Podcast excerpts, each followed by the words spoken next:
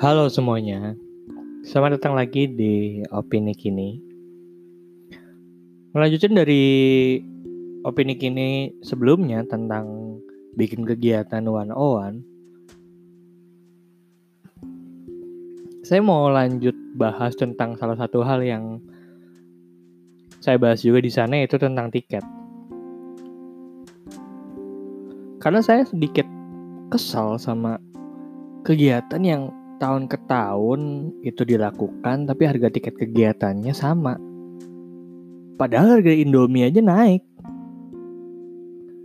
Apalagi sampai ada kegiatan yang bela-belaan rugi. Rugi dalam tanda kutip ya. Demi acaranya itu bisa gratis.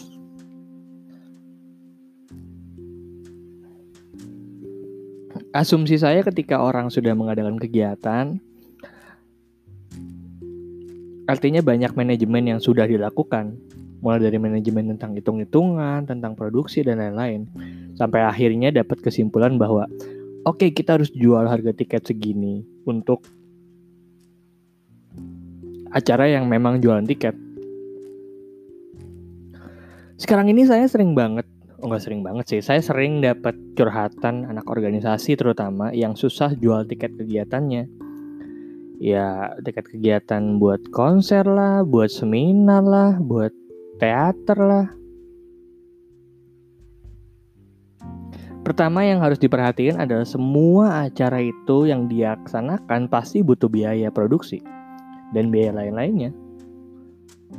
Untuk kegiatan yang organizer based itu, harga tiket biasanya digunakan buat nutup biaya-biaya itu kecuali untuk kegiatan yang sponsored base ya, yang sudah saya jelaskan di podcast sebelumnya. Kalau susah jual tiket, yang pertama kali harus ditanyakan kepada diri sendiri adalah seberapa sesuai tiket ini seberapa sesuai harga tiket ini dengan pengalaman yang didapat. Saya ulangin seberapa sesuai tiket ini dengan pengalaman yang didapat. Bold and underline pengalaman yang didapat. Bukan siapa yang ditonton. Dulu pas saya gabung di salah satu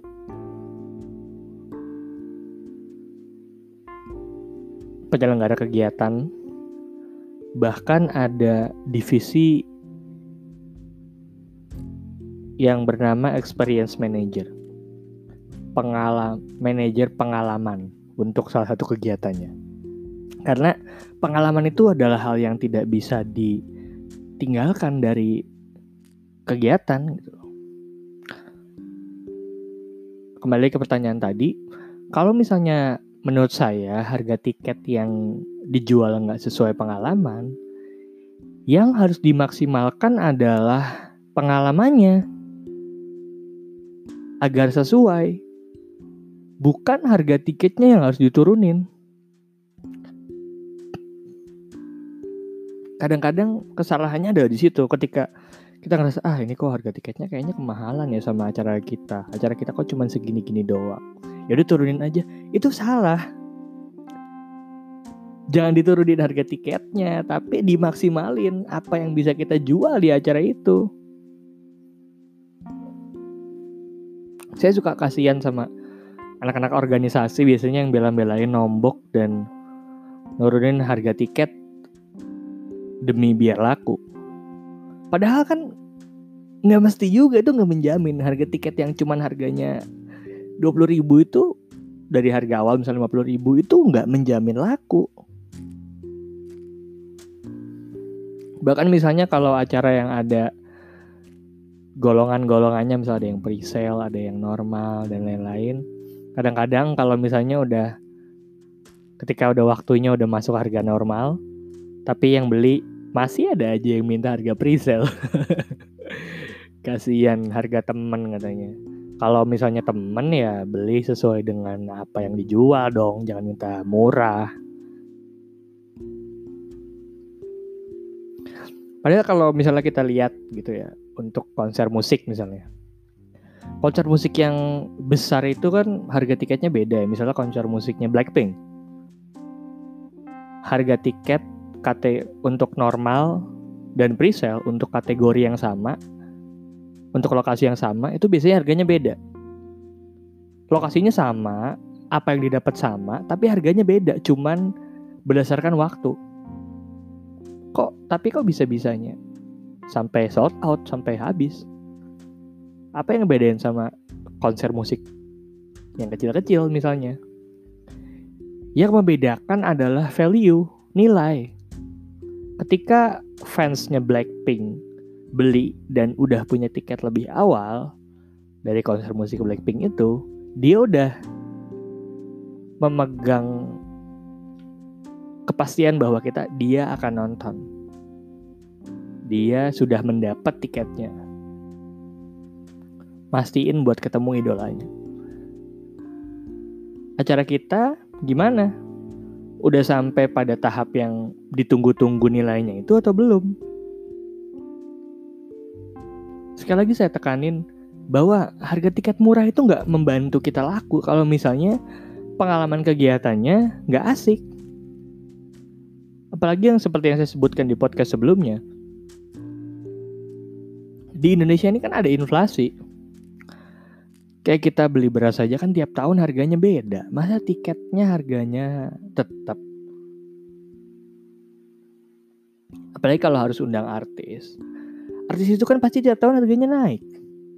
Buat produksi, harga panggung itu kan naik. Harga sewa mungkin belum tentu ya. Kalau misalnya sewanya apalagi um, sewa dengan pemerintah misalnya masa harga tiketnya tetap bela-belain sama?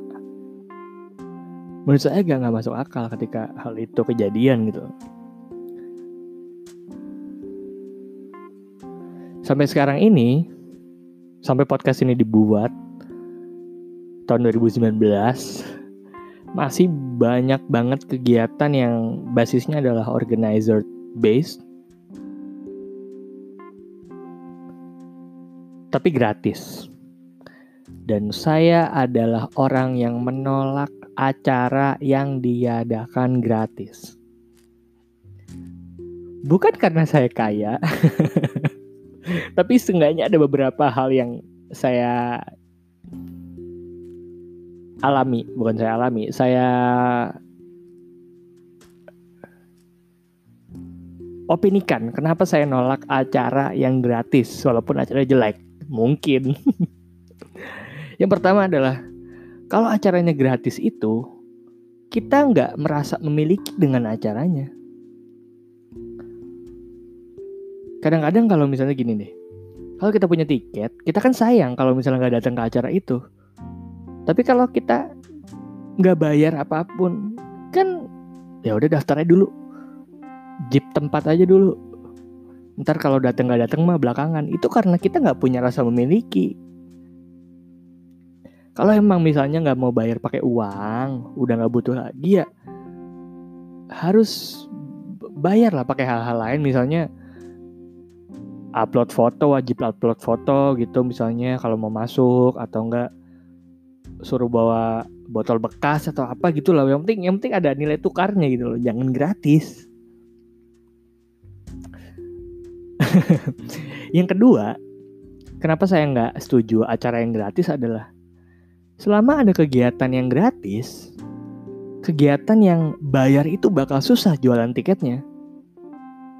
Wong, nanti yang murah aja bakal susah jual tiketnya, gimana yang mahal gitu. Contohnya gini, misalnya ada acara teater yang gratis dan udah bagus misalnya. Lalu tiba-tiba ada uh, teater lain yang mengadakan kegiatan juga kegiatan yang sama tapi bayar. Saya yakin 100 juta persen pasti acara yang bayar itu akan susah jual tiketnya. Karena ada yang gratis. Kasihan nanti yang harus jual tiket akan kena imbasnya karena gratis. Makanya menurut saya harga teater ya terutama tiket teater yang penyelenggaraannya kadang berbeda sama penyelenggaraan konser musik atau seminar. Itu tiap tahun harus naik harganya. Karena kalau kita misalnya teater A ini udah besar ya ngadain kegiatan harganya selama lima tahun harga tiketnya 20 ribu aja otomatis ketika mengadakan kegiatan selama lima tahun, acara yang diadakan teater A ini namanya sudah naik dong, namanya sudah punya brand. Lalu tiba-tiba ada teater B yang belum punya brand, mau ngadain kegiatan, mau ngadain teater seharga 30 ribu. Pasti nggak laku karena pemikiran pertamanya adalah loh orang teater aja yang lebih bagus harganya 20 ribu kok kok kamu cuman baru datang, baru datang di dunia teater, baru saja mengadakan teater, tapi kamu malah menjual 30 ribu lebih mahal daripada yang sudah ada. Ya kan kasihan gitu ya. Jadi harus naik lah harga tiket tiap tiap tahun atau tiap kegiatan. Lo jangan sama-sama aja karena itu pertimbangannya. Itu alasan ketiga tadi yang yang harga tiket harus naik. Bukan karena saya mampu beli tiket tapi itu alasan logisnya nanti itu akan berimbas ke hal-hal lain karena saya pernah mengalami dan pernah diceritakan makanya saya tahu hal ini tipsnya adalah biar kita bisa mudah menjual tiket kalau misalnya acara kita sekarang nilainya A minggu depan atau tahun depan kalau ada kegiatan lagi jangan A juga harus A plus, jangan amin. Harus minimal minimal lebih tinggi atau minimal sama lah, jangan turun. Kalau sekarang acara udah bagus-bagus, undang pembicara dari Amerika, besok yang minimal undang juga pembicara dari Amerika bukan karena bagus pembicara dari Amerika tapi grade-nya itu harus sama minimal atau kalau nggak mau cari pembicara dari Amerika, ya cari pembicara yang grade-nya lebih tinggi. Misalnya, sekarang acaranya mengundang Master of Communication. Minggu depan atau tahun depan atau kalau ada acara lagi ya undang Professor of Communication. Gitu konsep dasarnya. Tapi minimal kelasnya harus naik gitu. Orang anak SD aja tiap tahun naik kan kelasnya masa orang ada kegiatan nggak naik naik kelasnya gitu dan yang paling penting adalah juga bukan siapa yang jadi gestarnya atau jadi pembicaranya atau yang memproduksinya yang menentukan apakah tiket apakah acara akan bagus atau enggak apakah tiketnya akan terjual atau enggak tapi value atau nilai yang ada di acara itu. Acara yang ketika sudah selesai dan ketika pulang dibicarakan di media sosial, dibicarakan di eh itu tadi itu keren banget ya gini gini gini itu adalah acara yang punya value. Tapi kalau acara yang ditonton selesai dan tidak ada pembicaraan apa-apa, ya berarti dia belum punya value. Saya kutip pernyataan dari saya lupa siapa. Pokoknya pernyataannya bunyinya gini. Film yang baik adalah film yang mulai ketika penonton meninggalkan ruang bioskop jadi filmnya itu filmnya itu walaupun sudah selesai di bioskop tapi mulai sendiri bayangan sendiri di benak penontonnya kayak misalnya film yang membuat saya seperti itu adalah Interstellar. Ketika keluar dari bioskop atau keluar setelah selesai nonton film itu, saya masih mikir, ini sebenarnya gimana sih ceritanya gitu. Jadi itu adalah acara yang bagus juga adalah acara yang baru dimulai ketika penontonnya keluar dari arena acaranya. Karena punya value, punya nilai. Gitu. Oke, mungkin itu yang bisa saya opinikan. Seperti biasa, semua hal di atas adalah opini saya yang berdasarkan dengan kisah-kisah yang udah saya alamin. Makasih semuanya yang udah dengerin sampai saat ini. Jangan lupa langgan atau subscribe podcast bahasa di Spotify atau di di Anchor. Kalau misalnya berguna, semoga berguna dan sampai jumpa lagi di opini kini atau podcast bahasa edisi selanjutnya.